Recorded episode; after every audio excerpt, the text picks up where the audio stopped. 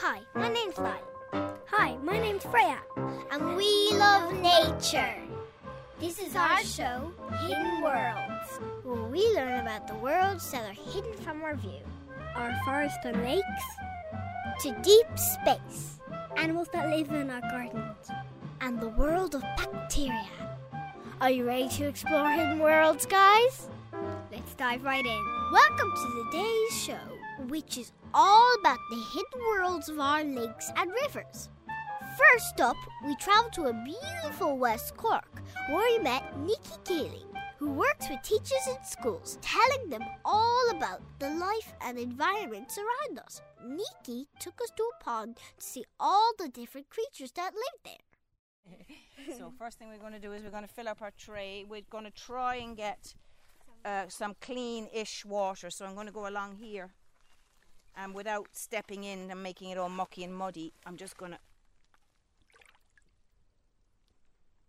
fill up my tray. You can see the water's quite browny because uh, there's lots of minerals in the water from all the plants and things like that. Okay, so I'm just going to show you what to do and then you can do it yourselves, okay? So I'm going to take my net, and I'm we're not fishing, okay? What we're doing is we're dipping, so we're just taking a sample from the water. So we're not going to see, oh, have I what have I caught? We're just going to dip in. We're going to uh, have a little swish around, and we're going to then we're going to bring the net back to the tray, and we're going to empty it into the tray, and then we can have a look and see what we've got there, okay? So the way I'm going to do that is I'm going to dip my net in. I'm going to try not to get too much mucky stuff, but at the same time, I kind of want to be in close to the vegetation because that's where the things that we want to find they're going to be hiding in amongst the grasses and things like that.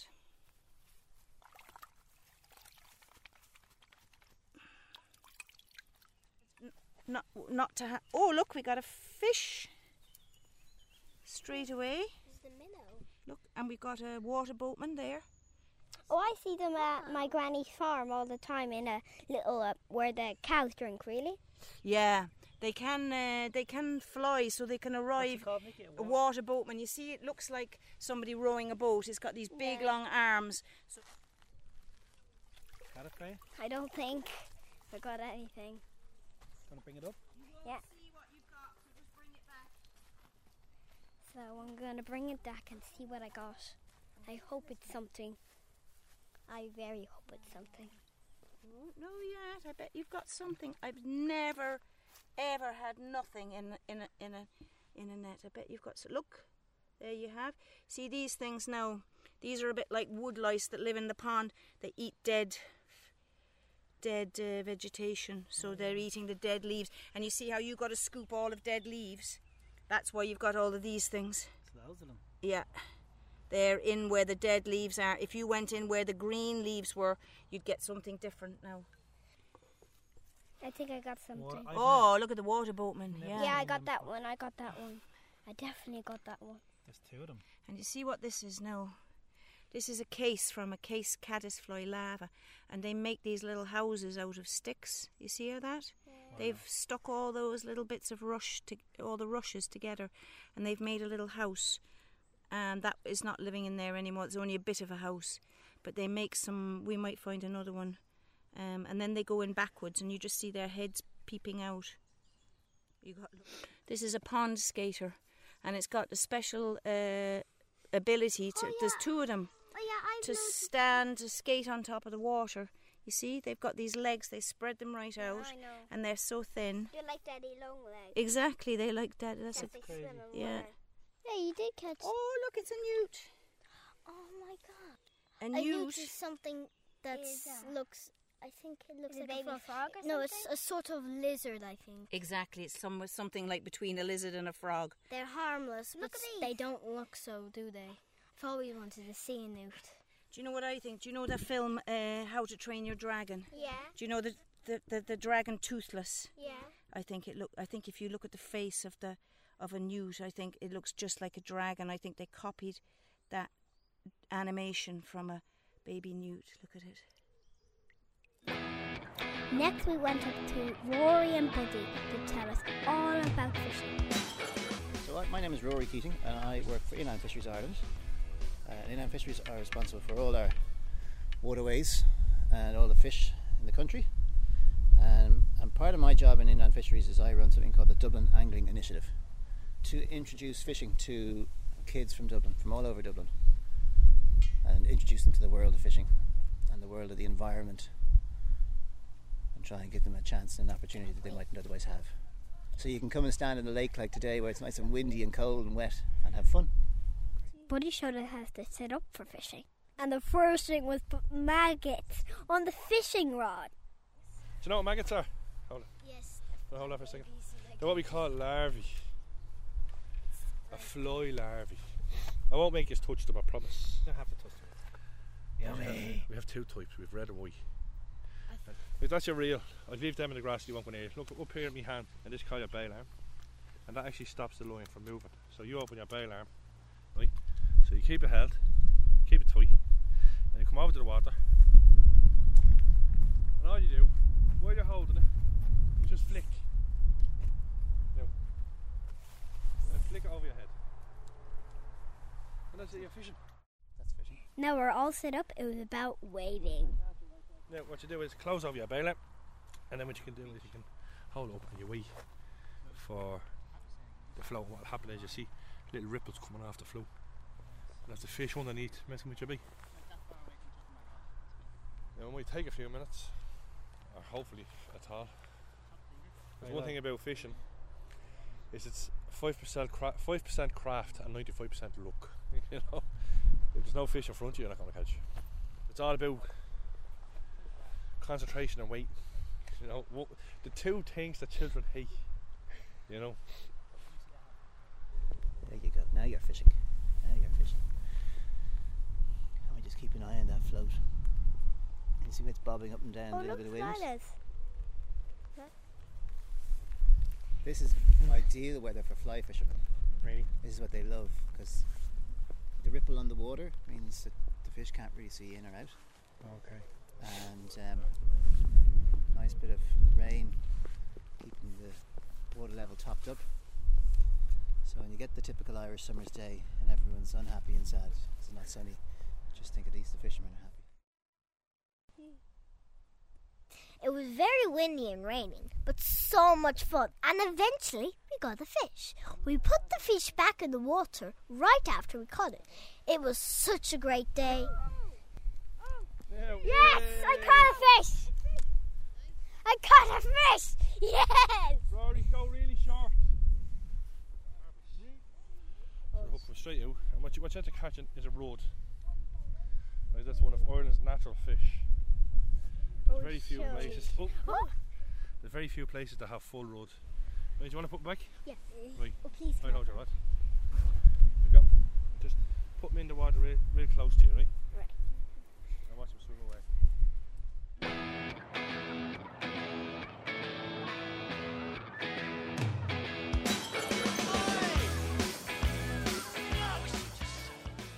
We headed to Victoria Lock on the Shannon, where Stephen the lockkeeper showed us all about how they work the locks and control all the boats coming up and down. Hi, Stephen here from Victoria Lock. Uh, boats come down the river and into the lock, and I'll drop them down about six feet, open the gate, and off to go again.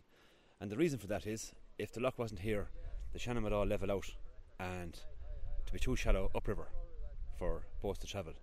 That's why it's uh, it's uh, set in stages. Seven locks in the Shannon, and they're all lifting up a few feet to keep it navigable.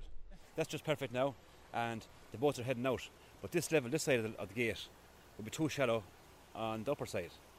That's why we're holding back six foot of water to make it navigable upstream. There's a boat, I think they're on holiday. It kind of looks like a mini house. There's a sink and, a, and there's a sea you might have on a plane or a bus, and you can get out and you can go up there. There's a little kid, I Uh, think a mother kid, and a father. father. I think so.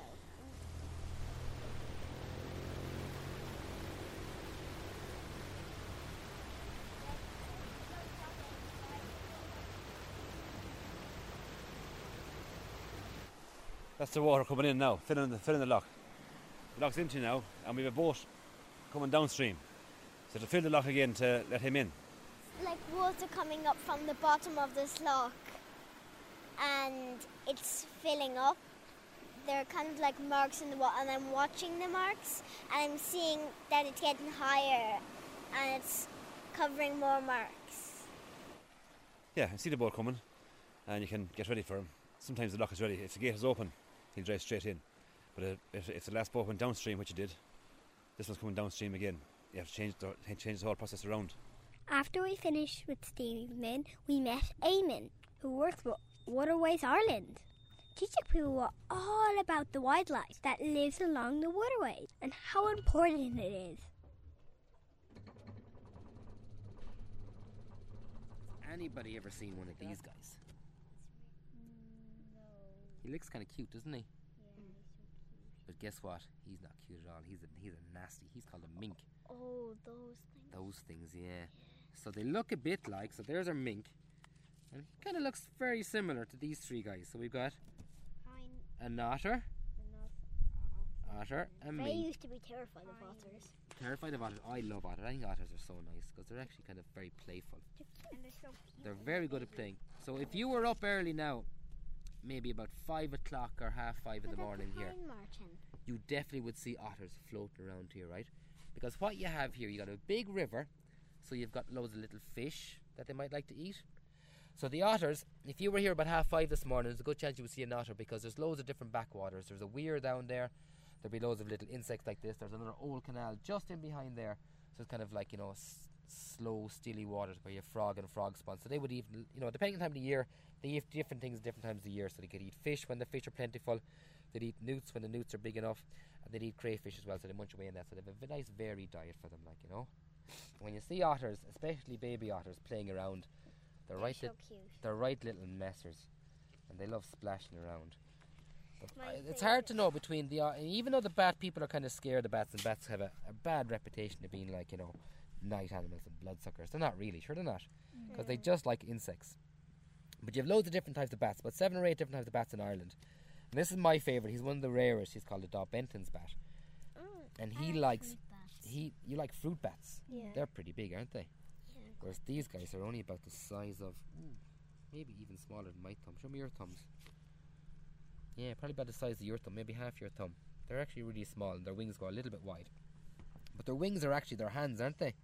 Because look, that's that's their arms going all the way out, and look at their little tiny little fingers and all. Oh, they're mad, aren't they? Cute. They are actually kinda want to cute. take one of the sparklers. Yeah, and they're really furry. So if you're lucky this time of year, sometimes they're like hanging out in the kind of a little rocky wall where there's loads of cracks, and they love living in bridges where there's like really old bridges where they're full of cracks underneath them. They don't like getting wet at night time, so like nice dry places where it doesn't get too cold or it doesn't get too hot. They don't like places that are lit up. So we have. So when we're designing our waterways, we have. This is one of our ones. So these are special low LED lights. So we don't have a big, huge, massive street light because the Daubenton's bat wouldn't like them. So these are 7 watt LED little bulbs. We call them downlighters. So they actually point the light down instead of pointing it up. So we don't have light pollution. Because light pollution, what happens when you have too much light in an area or a town? Too much light in a town, you can't see the stars.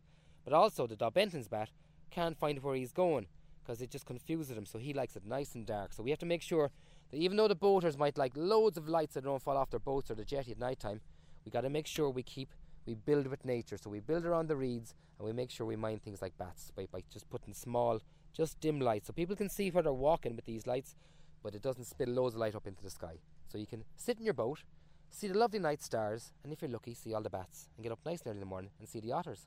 Wouldn't that be a nice day to mm. chill out, wouldn't it? So sometimes the best the best mornings or the best time of year if you're ever on a boat is to get up really early, even though mom and dad mightn't like that, because you see the most things when you're up really early. Because you know one thing I saw very very rare when I was in Australia years ago. I got up really early. It was four o'clock in the morning. I got in the canoe and it was really quiet. Did you ever hear of a platypus? You saw a platypus? I actually saw a platypus. I've seen a crocodile when I went to Africa. Whew, that's kind of scary. So I, I, I, I met a ranger who'd worked in that place for 20 years and he'd never seen a platypus. And I was there one week and I saw a platypus and I was delighted. So sometimes when you get up early, you see the best parts of nature.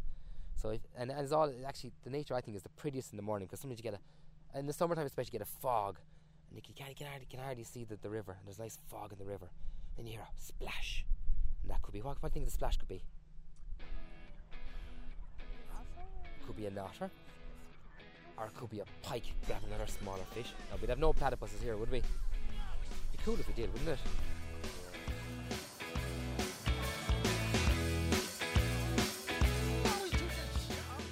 Hope you enjoyed the show, guys. Catch you next time. Confidence is a preference for the habitual voyeur of what is known as.